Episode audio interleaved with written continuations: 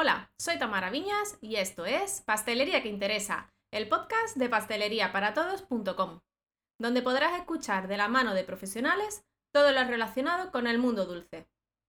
Esta semana tenemos la segunda parte de la entrevista con Patricia Rodríguez, nuestra pastelera de Masterchef. Si no has escuchado la primera parte, te invito a que vayas corriendo a escucharla.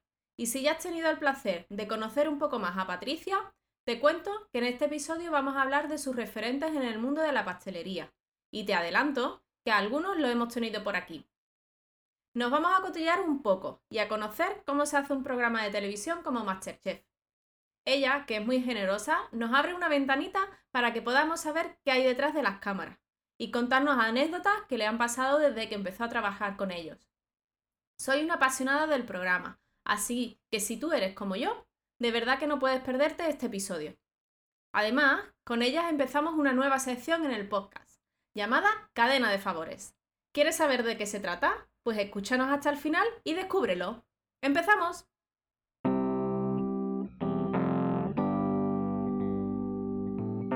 No sé si... ¿Qué, referentes tienes? Pues mira, eh, vamos a hablar de... O sea, en este caso me, me centro muchísimo en pastelería y te voy a hablar eh, en especial de tres personas. Proceso creativo. O sea, hay una cosa que, está muy clara en esta vida y es que los alimentos entran por los ojos. Y, es importante, vamos a ver, es importante sobre todo cuando te dedicas a, trabajar para un público.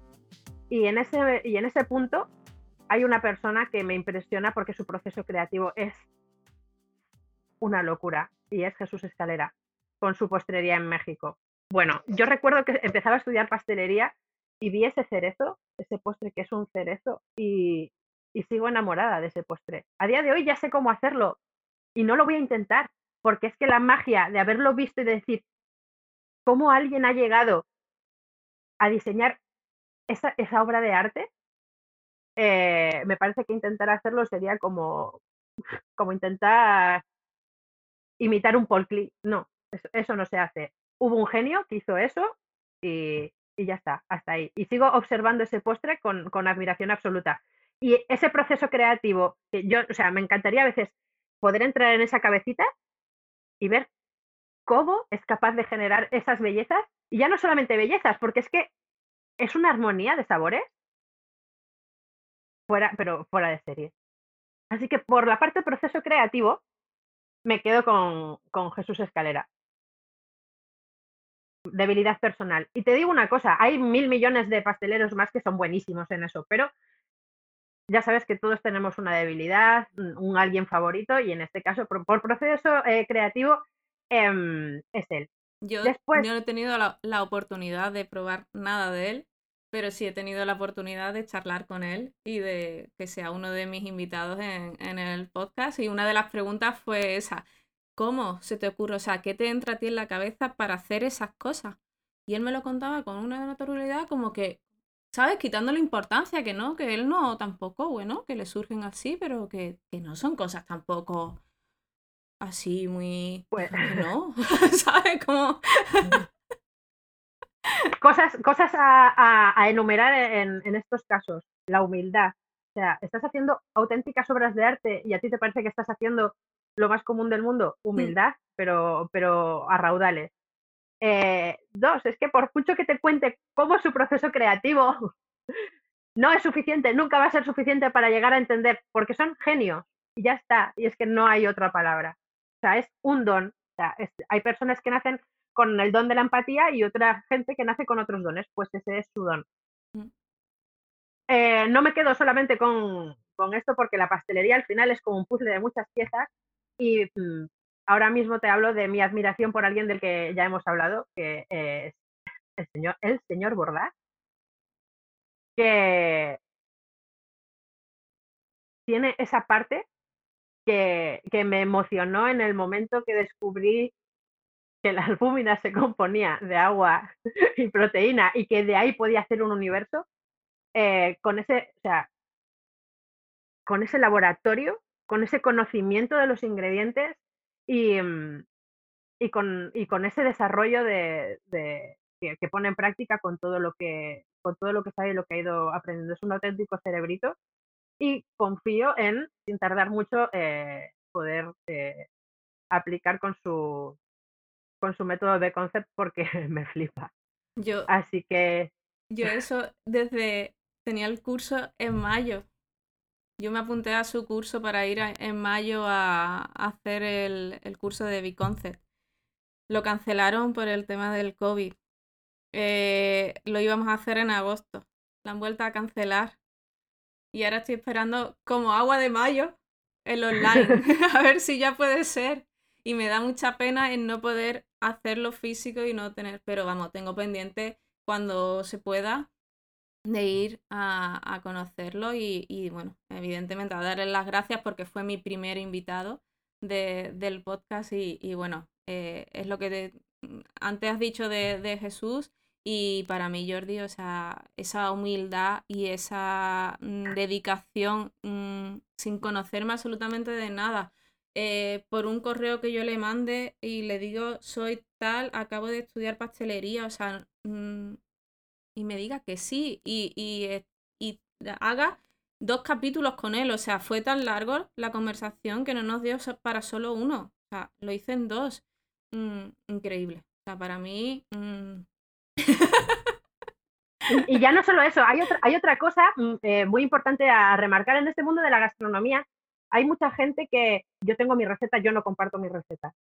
Él vende un producto, porque vamos a, vamos a hablar así de claro, vende un Sí. producto que es, es su sistema del B-Concept, pero aún así, él hace sus directos y nos explica cosas y comparte su conocimiento con nosotros.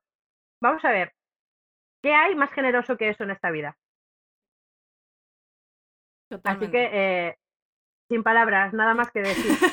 Nada más que apuntar. No. y luego mencionaré, mencionaré ya por agradecimiento a César Romero, que, fu- que fue eso, mi profe, que a día de hoy se dedica a, a trabajar como I D para, para empresas como Rabifruit, como Kescrem, como Sosa. Es un cerebrito de esos de los que nadie ha oído hablar, nadie sabe quién es, tú le ves por la calle y no sabrías quién es, pero es un cerebrito en temas de formulación de helado es mm, increíble, pero es que es increíble. Sea, es que me quedo corta con cualquier palabra que utilice. Y es verdad que a- aunque al principio yo tenía mis, em, mis sentimientos encontrados eh, respecto a él, porque cuando lo conocí no me cayó muy bien porque, claro, nos el primer día de clase nos preguntó, ¿qué queréis aprender? Y una quería aprender a hacer tantas de fondant, que es muy respetable, la otra quería hacer cupcakes, la otra quería hacer no sé qué. Y dijo, bueno, pues voy a tener en cuenta todos. Y yo fui la friki que dije que quería aprender formulación. ¿Qué pasa? Pues que vimos de todas esas maravillosas cosas de la pastelería que están muy bien, pero no vimos formulación. Y eso a mí me encabronó muchísimo, pero muchísimo. Es como, ¿no nos ibas a tener en cuenta? ¿Qué pasa? O sea, ¿qué pasa? Como soy rubia, a mí no se me tiene en cuenta. Ya está. Y me dio mucha rabia. Y entonces, en ese momento le cogí como un poco de, de tirria. Dije, no puede ser, vamos a ver. O sea, te estoy pidiendo chicha. O sea, te estoy pidiendo chicha. Necesito, o sea, lo necesito. Y me estás dando clases de hacer magdalenas con decoraciones, que sí, que son muy bonitas, que está muy bien, que es tendencia, que todo está, todo está muy guay. Y mucho respeto por ello, pero que yo también quiero mi parte. Y me quedo sin mi parte. Pues no me caes bien. Pues no puede ser. Pero después, pero después eso, eso ha compensado. Después eso ha compensado porque lo he tenido de, de profe en la universidad y, y ha sido pues increíble. Increíble. Y hay otra de esas personas que no pensaba eh, hablar de, ella, pero la menciono así rápidamente, que es otro de esos super genios. Bueno, de hecho no. Yo creo que es el genio más, el cerebro más impresionante que he conocido yo en la vida. Se llama Iñaki Álava, es el profesor de química en Vasculinary Center. Me acuerdo la primera clase con él que fue, no entiendo una mierda de lo que está diciendo este hombre. O sea, me interesa, pero es que no lo entiendo. Es que no lo entiendo. Quiero entenderle, no lo entiendo. Termino, yo me grababa las clases, me grababa los audios de todas las clases para después repetírmelas en casa y ir tomando notas. Porque en clase yo estaba apuntando, voy a preguntarle esto porque no he entendido, digo, pues es que no estoy entendiendo lo siguiente. Pues yo lo apuntaré en casa. Segunda clase, no entendí una mierda. No, o sea, no le entendía, no era capaz de entender lo que nos estaba explicando. Pero bueno, después hinqué codos en casa y ya empezaba a entender esa parte de la química que a pesar de haber estudiado eh, farmacia previamente, no era capaz de entender.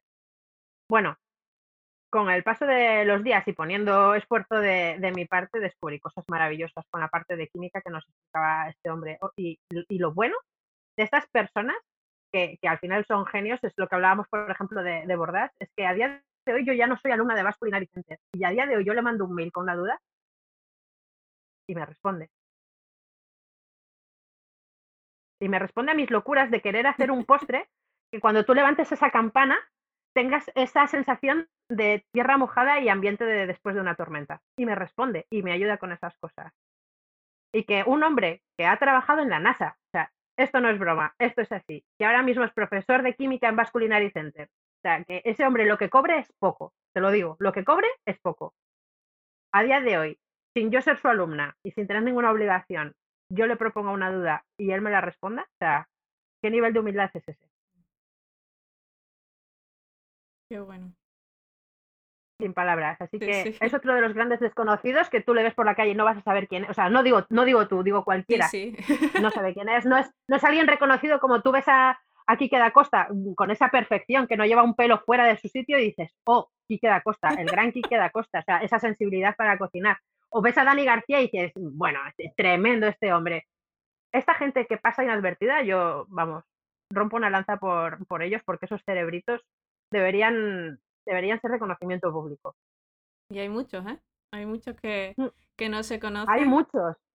Así que, bueno, yo de la parte que, que me toca a mí, eh, voy a apuntar todos esos nombres que tú me vas diciendo, porque, bueno, si, si tengo oportunidad eh, y ellos quieren, evidentemente, todo lo que no sea, digamos, conocido es lo que yo quiero conocer y lo que quiero tener aquí para eso, para que la gente conozca otro tipo de, de pastelería, ¿no? Porque no todo es, es el, el, dulce en sí y el, la receta en sí, sino que hay mucha, mucha gente alrededor de, de este mundo que, que, eso, que hace cosas maravillosas y que no, no, se conocen. Así que me voy a apuntar, me voy a apuntar todos esos nombres. Y si no te los paso yo después, pero esto es como el armario de Narnia. O sea, hay un armario, la pastelería es ese armario, pero en el momento que abres la puerta hay un universo, pero es que es un, universo increíble a la parte de atrás. Y merece la pena ser conocido. Pues sí, porque además a todos nos gusta que, nos conozcan, ¿no? Por lo que hacemos y por lo que diariamente nos apasiona y, y a lo que nos dedicamos. O sea que bueno, Es, verdad, es verdad que algunas personas somos un poco más reacias a estas cosas. A mí me cuesta bastante. De hecho, en, mi pueblo y al municipio eh, eh, al que pertenezco, eh, la gran mayoría de la gente que yo, conocí, que yo conozco, o sea, no te estoy diciendo de desconocidos, no han sabido dónde yo trabajaba, a pesar de que estoy súper orgullosa de ello, hasta que salió dos años después una entrevista en el periódico. Calladita, en silencio, o sea, que tu mira, hay, hay una máxima que a mí me parece impresionante y es que tu trabajo hable por ti. En tu caso lo hace sin duda. Pero, pero hay, otra, hay otra cosa más y es que eso hay que demostrarlo día a día. Yo puedo haber conseguido muchas cosas, pero eh, si el día de, si mañana yo no demuestro que valgo, no valgo. Esto es así. Esto es así, en pastelería y en cualquier, en cualquier cosa en esta vida. Yo no, yo vamos, yo no sabía lo que te he dicho antes, yo no sabía que quién estaba detrás de, ese mm, concurso, ¿no? De ese programa de televisión que no me he perdido ni una edición y que, que me flipa, o sea, porque eh, a mí, por ejemplo, el tema de, cocina no es algo que, me llame la atención. Pero claro, por el tema de los postres y sobre todo, pues eso, de los invitados ya que llevan y, o sea, me parece un formato de, de televisión que, que me, me, encanta. Y, y gracias a, bueno, gracias al confinamiento, ¿no? Pues te descubrí en, uno de los directos que hizo Betina, pues ahí te, descubrí. Y, ahora que estaba haciendo esto, digo, yo voy a escribirle, yo voy a buscar información sobre, sobre ella, necesito hablar con ella, o sea, y evidentemente cuando yo me, me, he puesto para, bueno, pues preparar esto un poco y demás, eh, no he encontrado muchas cosas sobre, sobre ti en, en internet. Entonces, pues me llamaba más todavía. Y digo, tengo que saber más de ella porque, bueno, esta historia y, y toda tu formación y por dónde has pasado y, y lo que has hecho, mm, creo que, que, la mejor manera de, de aprenderlo y de saberlo es hablando contigo y preguntándote a ti directamente. Así que, vamos, yo... Pues todo, todo lo que quieras preguntar. Como sabes, detrás, o sea, detrás del mago de Oz al final había un hombre pequeñito. Es que somos personas, somos, ya está. No, hay más, es esto. Bueno, ya que hablamos de, de Masterchef, Dale ahí. Vamos, un poco, ¿no? A, saber un poco más de, ese programa por detrás, ¿no? Porque lo, vemos todo y, salen perfectos y el programa todo, eh, pero bueno, me imagino que, detrás hay un trabajazo, que es el que no, se ve. Y, bueno, no sé, cuéntanos un poquito eso. Eh, tú das clases a, todos los, participantes ¿no? del concurso. Además, eres la que elabora, ¿no? Por así decirlo, todos los, postres y, bueno, y en tu cabecilla siempre está ese sitio, porque por lo que yo veo, cuando vas a, un sitio, eh, intentas sacar un postre de lo típico que sea de, ese sitio. Entonces, bueno, cuéntame un poquito sobre esas cosas. Pues mira, te contaré. Sabemos con antelación a dónde vamos a viajar. Luego pasaré a hablar del equipo, que, porque es, una parte súper importante. Pero ahora que me preguntas esto, eh, en función de a qué altura estemos del programa, eh, el postre que, se decide va a ser o más eh, ajustado a la realidad tradicional del lugar o más buscándole un punto vanguardista o un poco, un, poco un punto mm, técnicamente más complejo. Si yo, por ejemplo, sé con anterioridad que vamos a ir a Cantabria, pongo Cantabria porque como es mi tierra me resulta más fácil, pues, ¿qué es, lo que haría, ¿qué es lo que haría yo? Pues haría un poco de investigación. Si vamos a ir a un pueblo determinado, averiguo si en ese pueblo hay un postre específico. Si no hay un postre específico en ese pueblo, pues entonces ya busco a nivel municipal. Y si no a nivel municipal, pues ya empiezo a, abrirme hacia la comarca. Intento que si, voy a ir, por ejemplo, a Sarón, que, sea lo, lo más cercano o lo más tradicional que pueda encontrar en Sarón. ¿Qué hago a partir de ahí? Pues imagínate que hay dos o tres postres eh, muy tradicionales en esa zona porque no he encontrado en ese pueblo, sino que he encontrado en la comarca. Y entonces eh, tenemos, por ejemplo, sobaos pasiegos, tenemos eh, quesada pasiega y tenemos galletas. Pues sabiendo qué tiempos van a tener los concursantes para elaborar, pues me decanto por unos o por otros. Y a partir de ahí, si es un postre que yo no conozco, intento ponerme en contacto con pasteleros de la zona aparte de haber hecho primero una investigación en profundidad para no darles mucho el, coñazo, y que y les pido que si no les importa, pues les explico un poco cuál es la situación y les pido si me pueden ayudar o darme algún tip o darme algún consejo para, para que el producto que vayamos a, eh, elaborar en Masterchef sea lo más fiel a, lo que se produce en, en, el lugar. Porque para mí es muy importante que si vamos a ir a Unquera y vamos a hacer corbatas, sean corbatas, no sea otra cosa, no sea eh, un hojaldre pintado, no, tiene que ser fiel, o sea, fiel a la realidad. Si ya estamos en el programa 8 y vamos a hacer eh, un postre de unquera, pues lo que voy a hacer es coger una corbata y voy a deconstruirla y pues a lo mejor hago unas migas de hojaldre con un crujiente de tal y con un helado de no sé qué. Pero siempre que sea fiel a la realidad y con productos de la zona. para, mí eso es importante, porque eh, la mantequilla de Soria es maravillosa, pero un soba pasiego no te sale igual con la mantequilla de Soria que con la mantequilla de los valles pasiegos, porque es así, o sea, esto es así. Y que pueda haber un producto que sea mil veces eh, mejor, eh, por ejemplo, en Castilla un trigo será mil veces mejor que lo que puedas encontrar en Cantabria, porque allí no se cultiva, pero es que la gracia es que el producto se parezca lo más posible, o sea, si puede ser idéntico, que sea idéntico a, a, lo, que se, a lo que se elabora en ese lugar. Y ese es todo el trabajo que hay eh, antes de empezar a hacer las pruebas. Una vez que ya he recopilado toda la información, hago pruebas. Voy haciendo pruebas y hago un informe de los pros y los contras de esta receta, de cuánto me lleva a mí, cuánto calculo que le pueda llevar a una persona que no tiene conocimientos de pastelería eh, y cuáles pueden ser los handicaps. Y a partir de ahí, eso va a dirección y ellos son los que se encargan de aprobar o echar para atrás esa propuesta. Y al margen de esto, tenemos, o sea, eh, igual que esto pasa en exteriores, he, de decir aquí, haciendo un inciso, que eh, hay, o sea, somos un equipo de culinarios. Hay un equipo de culinarios para exteriores y un equipo de culinarios para plato. En el caso de la pastelera, pues para todo. es la chica para todo. Entonces, soy la pastelera tanto de plato como de, exteriores.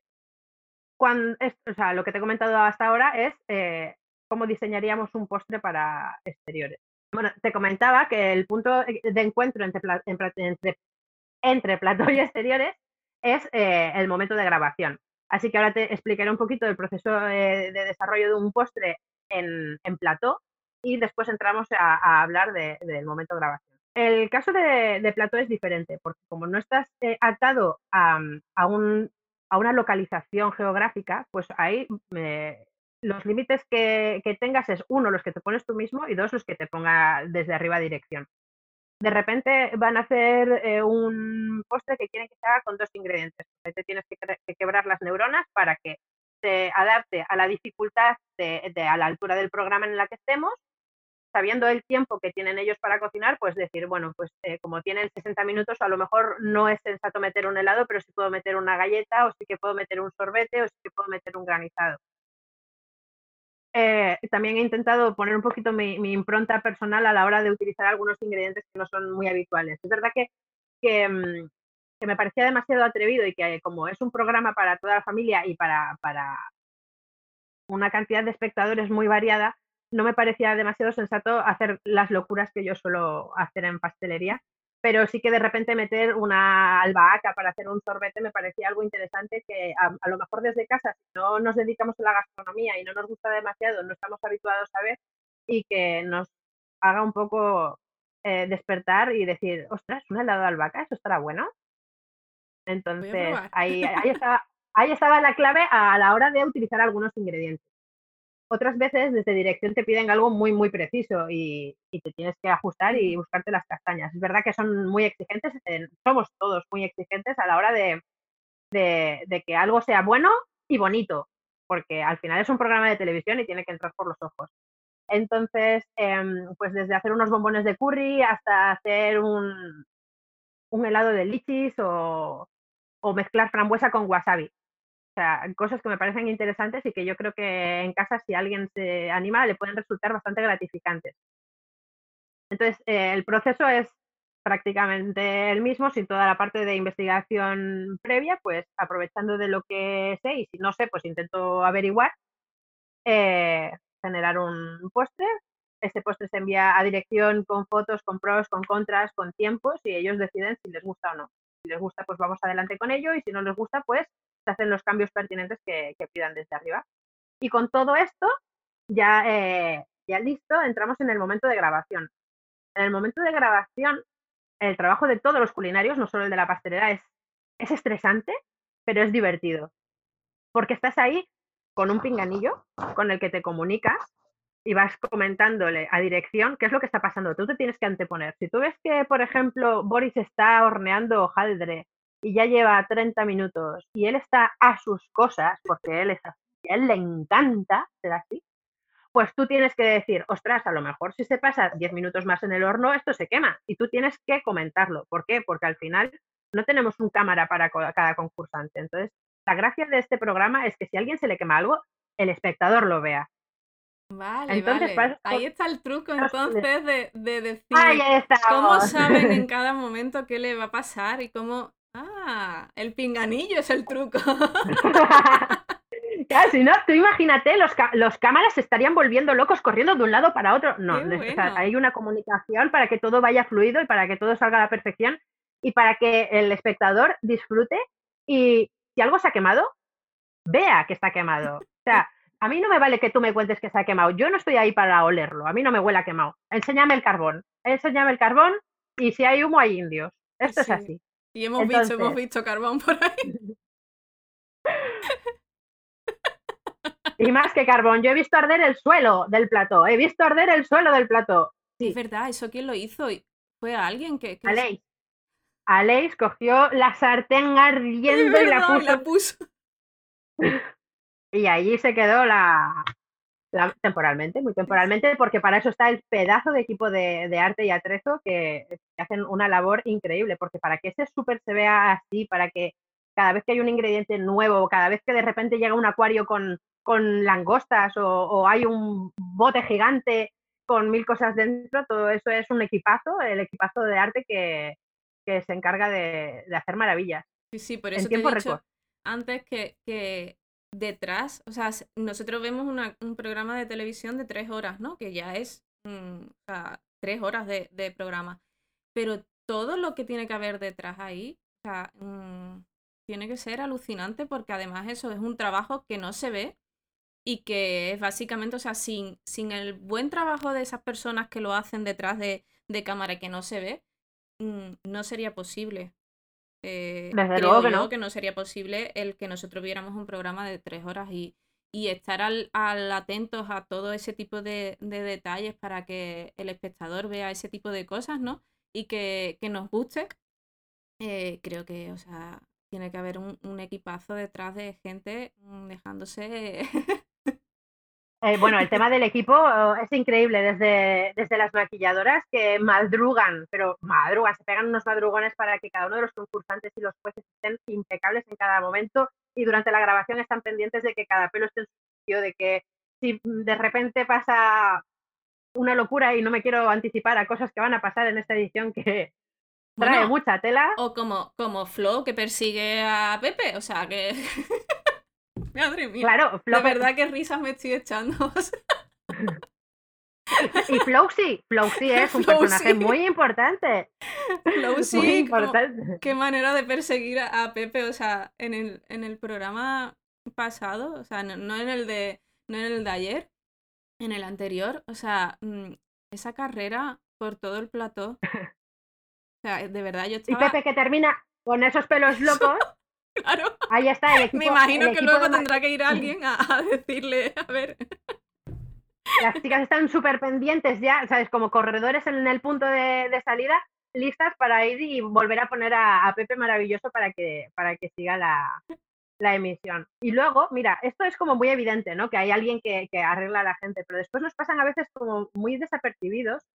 Em, esa persona que rellena los botes de ingredientes en un exterior y le pone esa etiqueta para que quede bonito en esa estantería. Esa estantería, bueno, en este caso la persona de las etiquetas, y lo voy a decir porque es otra persona anónima y a mí me gusta que esas personas anónimas salgan a la luz, es tanto eh, Nacho Ares de arte como Nieves, Nieves Lence, son personas maravillosas que están súper, súper, súper involucradas con su trabajo en que todo salga bien.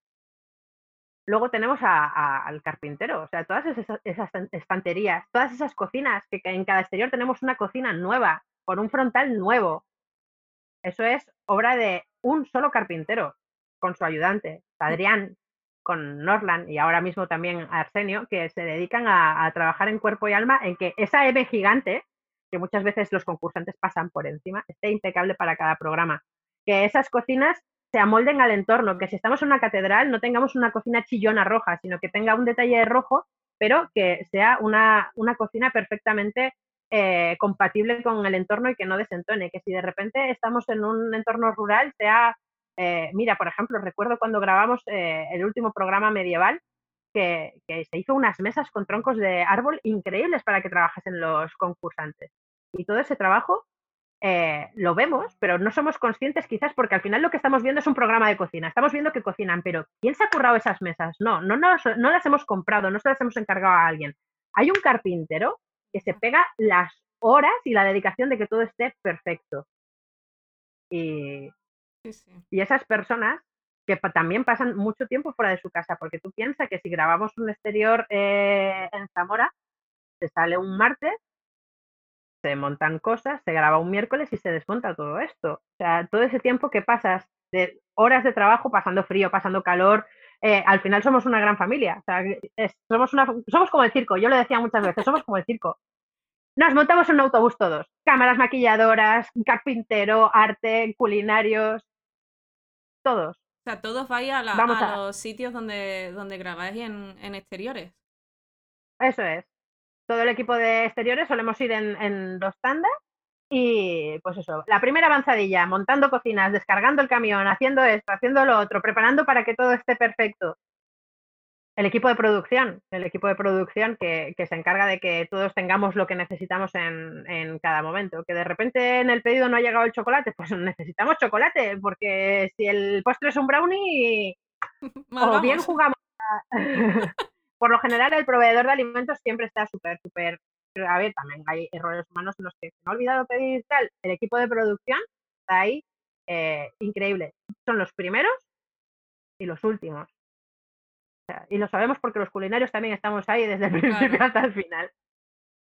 Y ese, ese equipo es, es magia. Ese equipo es magia porque Mira, recuerdo con, el jefe de exteriores que tenemos ahora, este, ya hablando de mi, de mi propio equipo, del equipo de culinarios, eh, a los que tengo cariño a todos.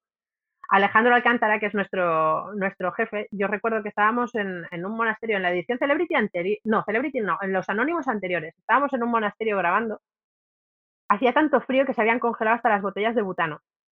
Ya era de noche y estábamos cargando el camión, sí. Y el tío cantando y no sé qué, y es que así trabajas de otra manera. Es que estás agotado, es que estás reventado, si es que tienes los calcetines ya empapados, que es que estás que ya no puedes con tu vida, pero trabajas de otra manera. Luego tenemos a, Manu. Manu es otro de los culinarios de exteriores, tiene todo el arte del mundo y aparte un corazón que no le cabe en el pecho. Y luego tenemos a Víctor, que es mi compañero de batallas, que cada vez que terminamos por la noche nos vamos a cenar juntos, a buscarnos las castañas por ahí a, mi Manu y a mi Víctor, que yo les llamo maricón y tontico, que son, son auténticos y que les quiero un montón y que si, si ven esta entrevista, pues les, ya lo saben, pero que les digo que les quiero. Y mm, es increíble trabajar con ellos. Cuando tienes un ambiente laboral tan bueno, hasta las cosas más difíciles, hasta los momentos más estresantes, eh, pasan de otra manera. Entonces, eh, yo creo que no puedo tener mejor jefe que Alejandro Alcántara, que es que es, o sea, cuando hay que estar serios estamos todos serios, pero en el momento que ya hemos concretado todo, es la fiesta, es, eh, puedes contar con él para cualquier cosa y luego mis maricón y tontico que, que vaya, al fin del mundo con ellos, pero al fin del mundo. Pues nada, al final es, eso, es tantas horas de trabajo que, hacéis y si eso, si estás acompañada de gente que, que te hace bien, ¿no? pues es mejor que, estar en, un ambiente de, trabajo estresado y, sin, motivación ninguna. Pero al final se, trabaja de, otra manera así, por supuesto. Pues a mí ya te digo, eh, me parece fascinante ese, ese programa y, veo, o sea, eh, no lo veo porque no lo veo, no, no lo ponen, ¿vale? Pero sí me imagino ese, ese trabajo que hay detrás de, de hacer un programa de, tres horas y, la de cosas que os pasarán y la de cosas que, tenéis que solventar en el último momento y, pensando eso de esto tiene que salir bien y, o sea, tiene que ser a, la par de, de, estresante, ¿no? Por así decirlo. También me imagino que tendrá que ser súper emocionante el poner la tele y, y, ver un programa en el que tú formas parte de, ese programa y haces posible eso, que la gente que de primeras entran, porque todos entran, la pastelería no, eh, no odiamos la pastelería, no quiero. Al final, eh, todos terminan, oye, que les gusta. Y creo que, eso en parte también es a ti, ahora que te conozco un poquito más, ¿no? Que he tenido la oportunidad de, charlar contigo y de, que me cuentes tu, vida. Eh, creo que eso, vamos, forma parte de, de, ti y, o sea, que, que, tú haces posible al final que, que todos les guste eso. Así que... Bueno, otra, otra, otra de las partes de, de, mi trabajo en Masterchef es darles clase. Y ahí es donde, claro, durante una grabación, pues tú, eh, tú te mantienes en tu sitio y ellos en el suyo y puedes, o sea, y no interactúas con ellos. O sea, ellos ahí están trabajando, tú estás trabajando, esto es una historia. Pero en el momento de darles clase ahí cambia mucho la película. Ahí llega el momento en el que yo puedo ser yo con ellos ellos tienen dudas, Celia Villalobos, le encanta hacer tartas, ella quiere hacer tartas, todo lo que aprendemos lo quiere aplicar a las tartas y me encanta, y me encanta. Flo, Flo es un poquito más disperso, pero he encontrado ahí la clave donde picar, donde tocar en la llaga para que haga caso y se ponga las pilas en clase. Pues Santiago Segura lo, mejor, lo hacía mejor que tú, no veas tú. Sí, sí, sí, así, tal cual. qué, qué postre el de ayer de Santiago Segura, o sea, ¿Perdona? ¿Perdona? sorpresa, sorpresa. Pues es, es cierto, como te decía, que, que, intento encontrar un poco en cada uno la manera de, de, de sacar esa, como, te, como ya te decía al principio de la entrevista, para mí es importante que les guste. Entonces, si a Celia Villalobos le gusta hacer tartas, ya me encargaré yo de decirle, oye, pues esto se puede aplicar en una tarta. Que a Gonzalo le tenemos que motivar con la perfección, pues se le motiva con la perfección. El mejor alumno que estoy teniendo de momento es eh, Josie. Josie es una persona que aplicada, que hinca los codos y que, y que le apasiona. En otras ediciones he tenido alumnos maravillosos que, que me consta que empleaban hasta horas altas de la madrugada intentando mejorar ese merengue italiano porque no me sale, porque Patri, no sé qué me ha pasado, que no me sale y, y necesito que salga bien. Él es y con uno Flo, de mis favoritos. Eh, lo que está pasando. sí, sí. La verdad es que es maravilloso. Y con Flo lo que está pasando es que, que le he pillado el puntito con el punto competitivo con Santiago Segura. Y entonces ahí le tengo yo que me viene por las mañanas, mira, mira, mira, mira lo que he hecho. ¿Qué es eso? Son unos bombones. Santiago los hacía mejor que yo. Digo, pues igual me tienes que traer uno para que lo compruebe. Un día viene y me dice, he hecho un glaseado. Digo, a ver, había hecho un glaseado espejo sobre unas cupcakes y me, y me, siempre me pregunta si Santiago lo hace mejor que él. Es que esto es verdad, es que esto no es guion, esto es la realidad. Y entonces yo le digo, bueno, oye, tienes que mejorar cosas, pero he de decirte que Santiago Segura no hizo nunca un glaseado espejo. Y entonces él ya se pone Se motivado entero y, y ya cuando sale es, voy a hablar con Santiago y le voy a decir que yo he hecho un glaseado y él no. Entonces, eh, yo creo que esa parte de, de, de convivencia, de, de, ese momento que tengo pues para enseñarle lo que toque en clase a cada uno de, ellos, es, es mi momento para, para decir, os voy a contagiar un poquito de esto. Y bueno, no con todos funciona porque hay gente que odia la pastelería a muerte y la odia, y es que la odia no solamente a la hora de elaborar, sino que no probaría un pastel ni muerto, y hay poco hay que hacer, pero bueno, se intenta. Yo creo que lo que más estoy disfrutando en Masterchef es, uno, poder enseñarles cosas y compartir ese tiempo con ellos, tanto con los peques como con los anónimos, como con los celebrities, y por otro lado, de antes no me picaba tanto la curiosidad de poner la tele en casa y ver Masterchef. Ahora es como, va salir mi postre. O sea, y, y, claro, y es como, eh, no hace tanto que soy consciente de, ¿sabes cuántas personas en España están viendo lo que, está, lo que tú estás haciendo? Aunque no te pongan cara, pero ese postre lo ha visto un montón de gente. Hay veces que tenemos un share de 22 y dices, pero eso es un millón ochocientas mil personas que han visto lo que yo he hecho.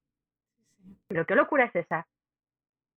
Tiene, tiene, mucho, tiene mucho tirón, ya te digo, a mí me, me encanta, o sea, no me pierdo ni, ni uno y, y, bueno, pues por las horas que, que son, eh, como te he dicho antes, ¿no? Eh, quien se fue anoche no lo he visto, pero ya estoy deseando de, de después de, de, comer un ratito, me pongo mi, mi iPad y, y, lo, y lo veo, porque, o sea, me tiene completamente enganchada, aparte de eso, de, de las risas que, que me he hecho y, y bueno, y, y los lloro porque también lloro con el programa, o sea, yo soy intensita que lo, que lo disfruta y lo ve como, vamos, tal cual, o sea, si hay un programa de, de gente que viene a visitar los familiares, tal, o se va alguno que a mí me gusta y demás, o sea, me pego unas lloreras también que...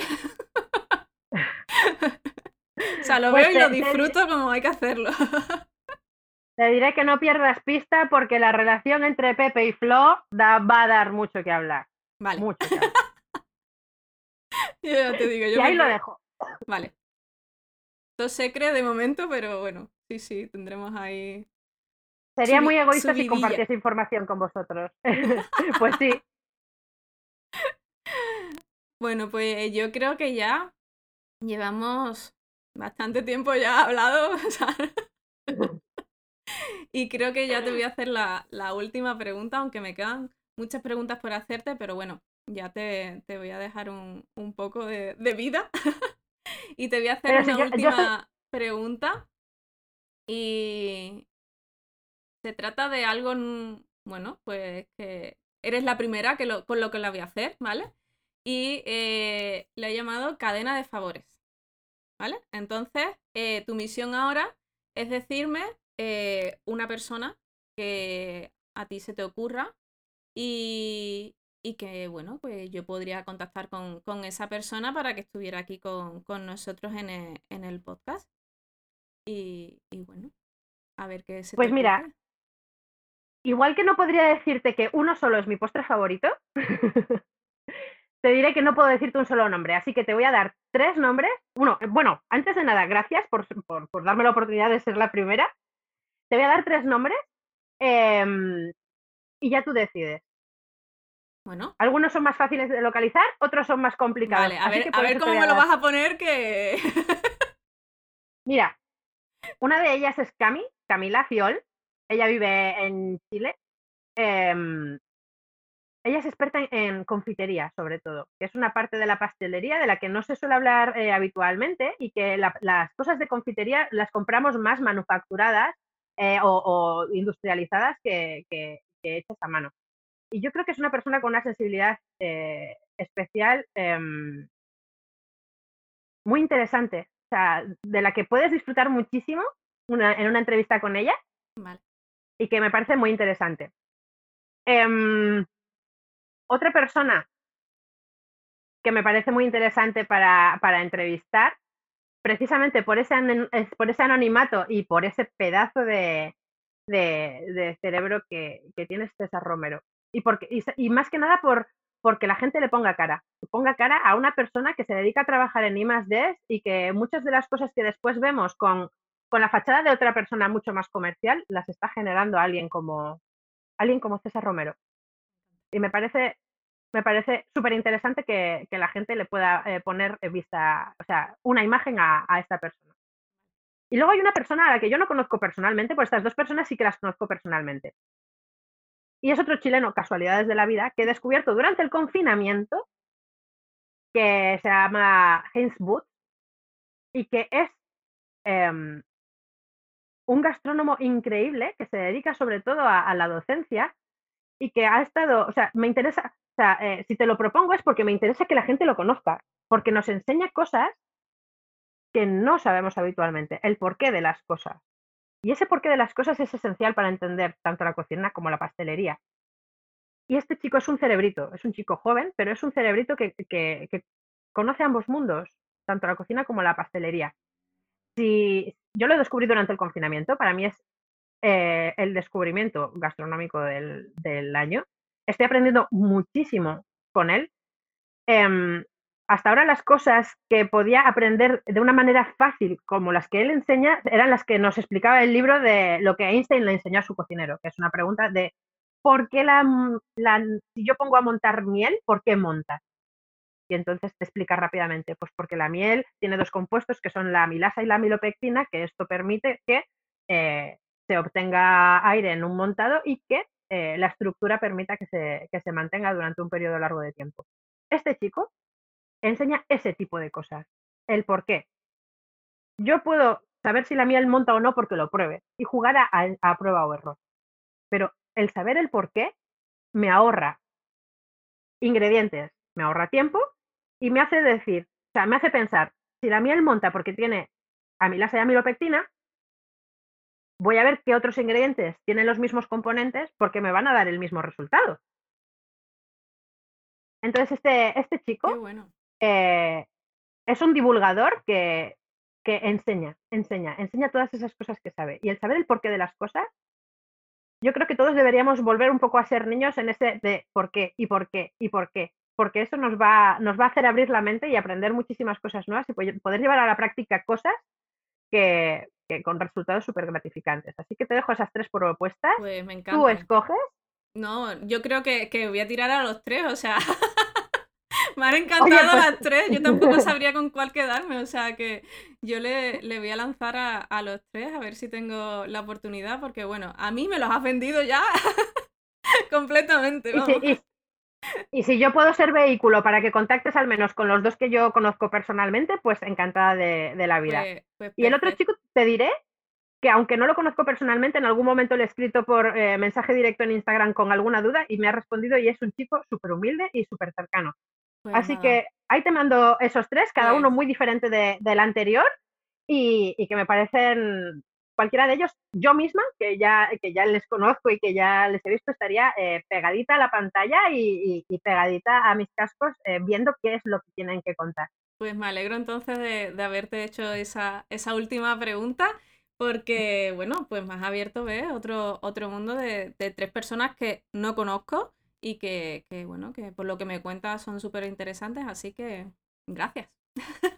Nada, y es que además eh, son como, como la guinda morada del pastel porque no es lo habitual, no, no son los pasteleros habituales ni son eh, lo que podemos eh, encontrar habitualmente. Son personas súper enriquecedoras. Pues todos vamos a salir ganando con esto. Apuntadas quedan y, bueno, si, si, me hace falta algún dato o lo que sea, ya te lo, te lo pido y, y vamos creando así esa, esa conexión. Y ya no solo eso, ya no solo eso respecto a lo que hablábamos antes, ya en algún momento nos veremos, nos conoceremos y compartiremos mil millones de cosas, de pasiones y de, conocimientos gastronómicos, pero mientras tanto, si puedo ser útil para algo o te apetece en algún momento una receta o, o cualquier cosa para que yo pueda ser útil, cuenta conmigo. Pues muchísimas gracias, o sea, vamos, me has dejado. de verdad, muchas gracias y, y bueno, ya termino de, vamos a terminar aquí y, eso, y simplemente eh, de verdad que no tengo eh, palabras para agradecerte el que me hayas dedicado, pues mira, ya llevamos dos horas hablando.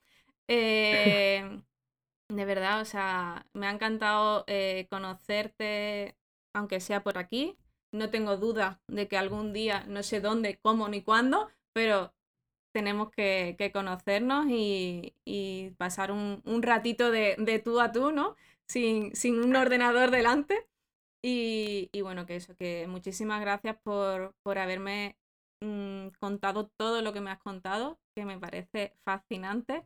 Eh, todo lo que has conseguido y te lo he dicho antes y te lo digo de verdad de, corazón que, me parece que, no, se ha, no se ha quedado aquí tu, camino, o sea que te queda mucho por, seguir eh, demostrando ¿no? lo, que, lo que vale, porque, bueno, gente que ha estado donde tú has estado, en esos sitios, eh, es por algo en concreto y, nada, que, muchísimas gracias de verdad por, por aceptar mi, mi, propuesta de estar hoy aquí y que bueno, que lo que yo también te, te pueda ayudar, aquí me tienes y, que de verdad que muchísimas gracias.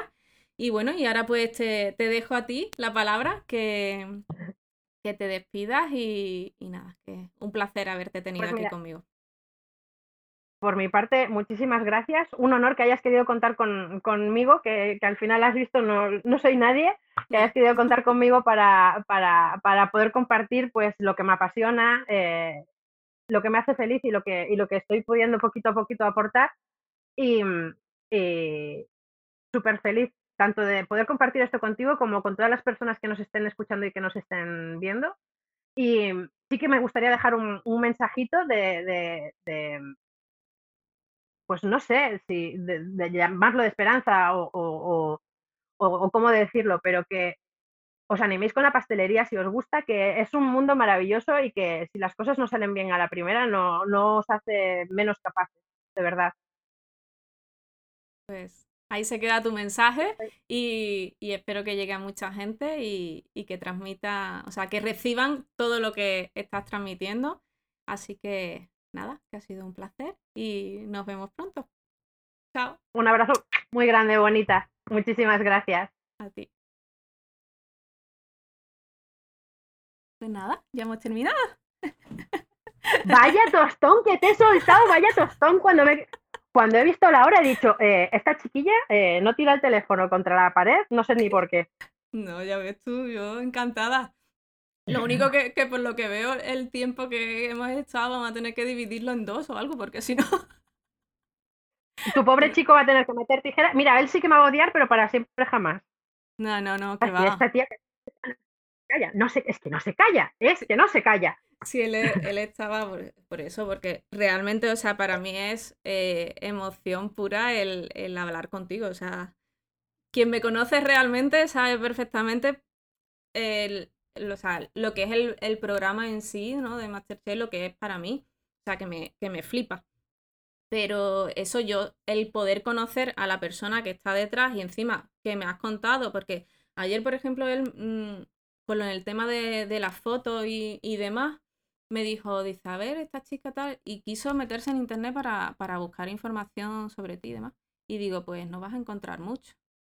Digo, porque No. no, no hay casi nada. O sea, hay eso, la, la entrevista en el, en el periódico y, y poco más, no hay mucho. O sea, que encima esa, tenía esa, esa cosilla, ¿no? De decir, joder, necesito conocer a esta persona, o sea, cómo ha llegado ahí, ¿no? ¿Sabes? O sea, que es que es muy fuerte.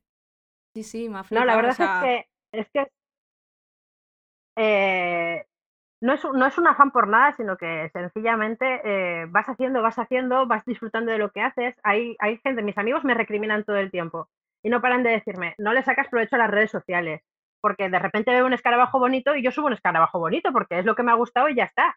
Pues un día subo un postre, pues sí, un día subo un postre, claro que sí, pero si de repente hay una puesta de sol bonita, pues la voy a subir porque ya está. Y no paran de reñirme todo el tiempo. Pero es que no, no entiendo, o sea, no veo la man- no veo la manera, no, no es que no vea la manera, sino que no me nace. O sea, soy un poco Forrest Gump para estas cosas.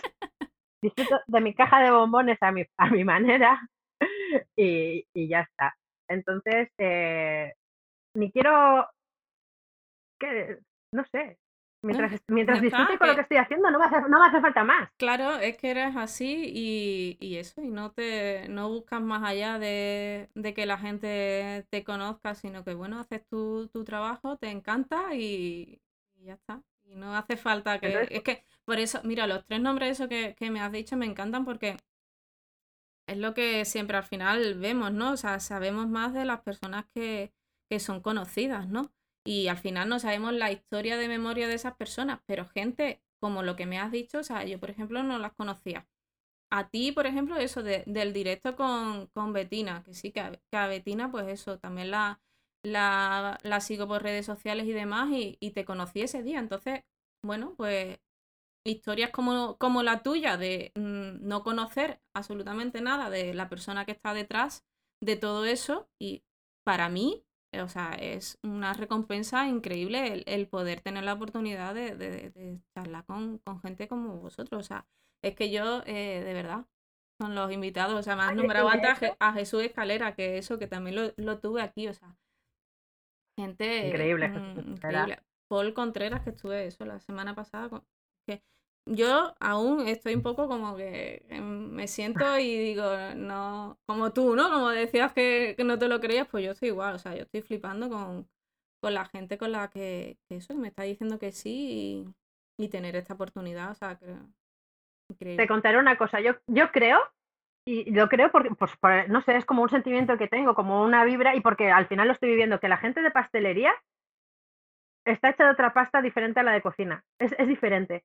Porque yo he dado con, mucho, con muchas personas en... O sea, las experiencias que he tenido con cualquiera de ellos han sido gente súper cercana que, que, que transmite muchísimas cosas y que es como que son un poquito dulces por dentro. Aparte de ese punto más macarra, menos macarra de, de cada uno, tal, eh, es otro rollo completamente la- la- el ambiente que se vive en pastelería que el que se vive en cocina. Y tú me dices esto, pero yo te diré que para mí, y te puede sonar a chorrada, o sea, vale, soy así. Ya está, el, el- el chico con el que estoy me dice, es que eres muy rubia. Pues vale, pues soy muy rubia. Para mí, a mí me sorprendió que, que te interesase hablar conmigo. O sea, es como, ¿qué puedo contar yo que pueda resultar interesante no solamente a ti, sino a todas las personas que estén escuchando tu, tu- o sea, tanto tu podcast como, como que vayan a ver el vídeo. O sea, es que no soy nadie. Es que al final es lo que me parece alucinante. Cuando me dijiste eso dije, mm, pues, pues no sé, esta chica que debe pensar que le puedo contar yo que le vaya a Pues, pues interesar. mira, pues dos horas aquí de, de conversación, ¿sabes? Y, y mira la carrera que tienes, no, no soy nadie, dice, no soy nadie yo, que me tiro aquí a mandar correos a lo loco, a gente que, que dices tú, madre mía. Y yo muchas veces Pues mira, luego, lo pienso, digo, digo, de verdad, o sea, ac- acabas de darle enviar un correo a una persona que dices tú, pero ¿en serio? O sea, no, pero el no ya lo tienes. El no ya lo es tienes. Y, eso es lo que eh, en eso es. Y en cuanto terminemos de hablar, yo te pasaré. eh, o sea, voy a hablar, le voy a mandar un WhatsApp a Camila y le voy a mandar un WhatsApp a, a César. Y al chico este, eh, a, a James Wood, lo que le voy a hacer es le voy a mandar un privado que es como me, eh, me comunico con él. Y a los tres les diré, pues eso, que uno, que te sigan, o sea, que, que- que vean quién, quién eres y que si en algún momento dado eh, alguien que se llama Tamara, que tal y que cual se pone en contacto con ellos, pues que, es alguien de confianza. Y te paso también los, los enlaces para que, para que tú veas un poquito quiénes son cada uno. Pues muchísimas gracias, o sea, qué guay. Aunque de César, de, César Romero, poco, de César Romero, eh, lo que más vas a ver, eh, sea, tú entras en Google y, buscas sobre César eh, Romero, los estudios sobre, sobre formulación de helado, pero luego lo que es saber de él es como eso, una persona en la sombra, total. Pues a ver si, si tengo la oportunidad y, le saco un poquito de, de eso, de, información y de que nos cuente, bueno, pues lo que hace y, que se vea esa parte también que, que no siempre vemos, claro. Pues, con Camila y con el otro el, único hándicap es el tema de la franja horaria de Chile-España, pero seguramente que... Bueno, mira, con, Jesús también tuve, tuve que ponerme de acuerdo con, la hora y, y, demás, porque bueno, pues estuve grabando. Yo no tengo problemas por eso, mira, he grabado a las 8 de la mañana. He estado grabando con... sí, con ese lo saqué hace dos semanas. O sea, el, anterior fue el Paul, pues el anterior, eh, que era un chico de una empresa de, de café. Que tienen cafeterías y además tú estás en el propio café, ellos en Barcelona y, demás. Y, bueno, pues el chico me dijo que a esa hora es la que a él le venía bien, que si yo me...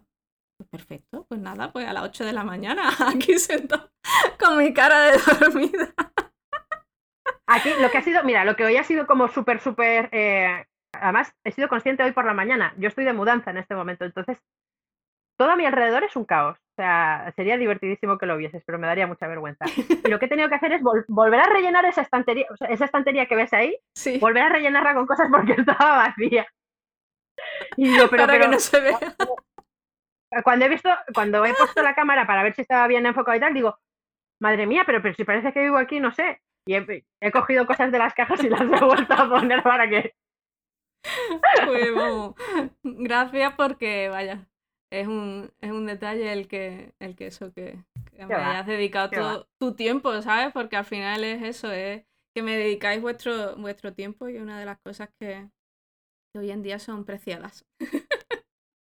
Pero ha sido, de verdad, te lo digo de corazón, que ha sido un placer charlar contigo. Es verdad que al principio me he puesto nerviosa cuando me has dicho, vamos a grabar, me he puesto muy nerviosa, pero después ya, como si te conociese de, de un montón de tiempo. Me lo has hecho súper fácil, de verdad. Pues vamos, me alegro de, que haya sido así, de que hayas estado a gusto, que al final se trata de eso, ¿no? No solamente de, preguntar, porque bueno, yo tampoco o sea, no soy periodista, no me dedico.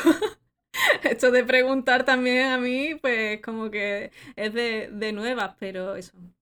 Me, alegra de que, de que por lo menos estéis a gusto y que hayas pasado un rato agradable. Súper agradable, de verdad. Pues nada, pues te deseo todo lo mejor en tu nueva aventura, que no sé, bueno, ya me has dicho eso, de que ya no estás trabajando con, con Masterchef y, bueno, eh, que todo lo que te pase sea bueno, seguro que es bueno. Yo estoy segura de que vaya donde vaya voy a disfrutar. O sea, he disfrutado en todos los sitios. También lo he sufrido, ¿eh? No te voy a decir que no, pero, pero sea lo que sea, lo voy a disfrutar y voy a aprender cosas y eso es lo que más me puede motivar del mundo. Pero ¿tienes algo ya, o sea, vas a algún sitio para hacer algo ya o no tienes nada todavía? Tengo dos empresas interesadas en mí. Una de ellas es la Ermita, que además está al lado de casa, que es, em, yo los conocía solamente como fábrica y tienen restaurantes. Y yo digo, pues imagínate trabajar en fábrica haciendo productos de pastelería durante ocho horas y después tengo todo el tiempo, pues para mi padre, para mis amigos, pues no. El I lo tienen en el restaurante y les intereso para el restaurante. Eh, ya hemos tenido una primera toma de contacto, están interesados y este viernes subo a Cantabria para eh, tener una segunda reunión con ellos. Y luego otro que está bastante interesado y que de hecho estaba el sábado por aquí, me llamó, estoy en Madrid. Y me dice, he probado una tarta, tú trabajabas en Dani García, ¿no? Digo, sí, trabajaba en Dani García. He probado una tarta y le expliqué cómo se hacía en el momento y ha flipado en, en colores. Pero vamos a ver, pero si es que no tiene nada de extraordinario, si yo la hacía. Que tiene, este chico em, tiene mm, una cadena de pastelerías que se llama La Gallofa. Ellos empezaron con una pastelería, con una panadería, perdón. Y ahora eh, tienen pastelerías en prácticamente todos los pueblos de Cantabria, se están eh, extendiendo por toda la zona norte y en breve tienen una apertura en Madrid. En Cantabria tienen varias aperturas eh, pendientes y este mes que viene abren una pastelería que es como un escaparate. Y él quiere que haya alguien que esté allí trabajando y que cada gente que pasa pueda ver cómo se elabora lo que ellos se van a comer. Qué bueno. Y sí, pero yo es que eso de que la gente me vaya viendo lo llevo regular. Bueno, pero tú te haces la idea eso de que nadie te ve y ya está. Qué bueno. Eh, Aunque si, te digo la verdad, estaba, o sea, lo que buscaba ahora era un poquito de tranquilidad y, quería aplicar con, con, con Nestlé. Pero bueno, hoy estas son oportunidades muy interesantes. Nestlé siempre va a estar ahí. Qué bueno, qué guay. Pues eso, lo del escaparate está chulo. Porque al final, bueno, ve sí, al final pasas por allí, seguro que la gente se queda así mirando las cosas porque a todos nos gusta, bueno, por lo menos a mí me gusta eso, como ver muchas veces la, cómo hacen las cosas y me quedo embobada así. Eso es, pero también te digo que un día tienes una mala noche y vas con las ojeras está ahí y el oso panda que me hace las palmeritas, mira qué mono está hoy. y además en tu tierra, ¿no? Es que eso, eso, es, eso es el regalo, que sea en mi tierra. Y vaya tierra. Maravilloso. Vaya tierra que tienes. ¿Qué te voy a decir? Yo soy como Revilla, pero sin bigotes. Y voy por ahí vendiendo Cantabria que parece que voy a comisión. Es una cosa. Pero es que es para venderla. O sea, es que yo también la vendería. O sea. Nosotros estuvimos hace, no sé si fue tres años. Nosotros no habíamos visto nada de, de zona norte, nada. O sea, de, digamos, de, de Madrid para arriba no, no, habíamos pasado. Y eso, nos fuimos eh, hace unos tres años, creo que fue, eh, primero con unos amigos a hacer una, una, pequeña ruta. Estuvimos en Santiago, Pontevedra, o sea, hicimos por ahí un poco, ¿no? Y luego mi marido y yo nos alquilamos un coche y nos fuimos desde Santiago de Compostela hasta Bilbao. Y hice una ruta de que cada día estábamos por un sitio, por que alucine, o sea, vamos, que ya lo hemos dicho, que en cuanto, en cuanto se levante todo esto, que se pueda ya viajar con un poco más de seguridad y eso, eh, tenemos pensado mm, cogernos el coche y, darnos una ruta por, por todo, o sea, Cantabria, Asturias, toda esa parte, o sea, sí, sí, sí. De estar un mes por ahí perdidos y, vamos, disfrutando de la comida, de los sitios. Es que es eso, para mí es un paraíso a muchos niveles, o sea, a nivel producto, a nivel gastronomía, eh, a nivel clima, que sí, que todo el mundo dice que llueve mucho, pero es que no llueve todos los días. Bueno, aparte, a mí me gusta la lluvia. a nosotros nos llovió, de esos 15 días que estuvimos, nos llovió un día en Pontevedra. Y nada, cuatro gotas. El resto de los 15 días, y ya te digo, pasamos por, o sea, hicimos bastantes kilómetros, no nos llovió nada. Esto y que, y que en verano, mientras en Madrid están a 40 grados achicharrados, allí estamos a 24 graditos, que es... Gloria bendita. Gloria. gloria bendita. Y que no, que no dudes ni por un momento que si pasas por Cantabria, pégame un toque y, y os llevo a sitios donde vamos los cántabros a comer. Ay, eso es. Eso es lo que me gusta. sí, sí, al final yo busco muchas veces esos sitios en los que no sean tan tan famosos, ¿no? Por así decirlo, tan visitados y, que me, lleven a eso, a donde esté la gente, donde coma la gente que, vive allí, allí donde yo quiero ir. Eh, yo lo evito, eh, siempre evito las zonas turísticas, incluso en Marruecos. Mira, hace dos navidades, las navidades no me gustan demasiado y no las quería pasar aquí.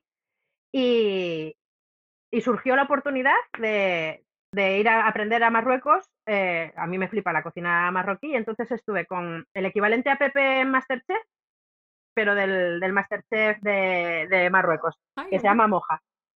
Y estuve dos meses aprendiendo, o sea, sin, sin, hablar nada de árabe y nada de francés, aprendiendo dulces típicos, panes típicos y, y, y, tallines, porque al final no te queda de otra. Iba a comer a, los sitios de allí. la gente de allí me quería llevar al equivalente al McDonald's aquí, en plan de esto es lo mejor que te puedo ofrecer. No, no, no, no. Yo quiero ir a comer a esa carnicería que he visto que tiene la cabeza de la vaca colgada, que después te sacan el filete ahí atrás y te lo cocinan. Pues oye, o sea, ya que estoy aquí, es lo que quiero probar. Y cuando voy a cualquier sitio, yo creo que la, la esencia está en esos sitios que no están preparados para el turista. Y en Cantabria hay algunos Sí, sí, además ya, ya, te digo, lo hemos hablado y hemos dicho de que, de que tenemos que ir y, y además de, de, decir, tenemos que pegar unas vacaciones, de estar un mes por ahí, sí. sin hacer nada. Así que me toca currar ahora bastante y, y poder hacer eso luego. para, para hacer ese tipo de cosas primero hay que currar. y mucho, y mucho. Bueno, pues ya, ya sea que yo esté por allí o que yo no esté por allí, si te apetece, me pegas un toque o me mandas un WhatsApp y te recomiendo sitios que son muy interesantes. Perfecto. Pues nada, pues muchísimas gracias de verdad. O sea, dos horas y veinte ya. Qué locura. cuélgame ya, cuélgame ya que no paro. Nada, nada. Que, que muchas gracias y eso, que, que, me tienes para lo que, lo que necesites, en lo que yo te pueda ayudar. Tienes aquí a, a una amiga Muchísimas gracias. Y de verdad que esto es, es, mutuo, es recíproco. Pues te lo agradezco de, corazón. Y bueno, que seguimos en contacto y, ya está, que, me alegra de que te haya por lo menos pasado un, ratito aquí agradable y que te olvides un poco de, la mudanza. Sí, bueno, pues es que... son? Además, claro, lo, estoy haciendo yo sola y es un caos, es como... Mm, he metido eso en esa caja, no, a lo mejor debería estar en esta otra. ¿Sabes? Esta, mente de pasteleros. Uf. No me aguanto ni yo a ratos ya. Pues nada. Pues bueno, chiquitina, vamos hablando entonces. Muy bien. Muchas gracias. Me dices, ¿vale? Muy bien. Tengas un, día bonito. Igualmente, guapa. Adiós. Chao. Y hasta aquí este episodio. Espero de verdad que te haya parecido interesante y que te haya ayudado a que veas la pastelería de otra manera a como lo hacías hasta ahora. Si es así, me gustaría que me lo contaras. Puedes hacerlo dejando un comentario en el blog, en pasteleriaparatodos.com o en Instagram en arroba pasteleriaparatodos-tamarav, donde encontrarás un post relativo a este episodio. Suscríbete también a la lista de correos en la web y así no te perderás nada. De nuevo muchas gracias a Patricia y gracias por tu tiempo. Nos oímos en el próximo. ¡Chao!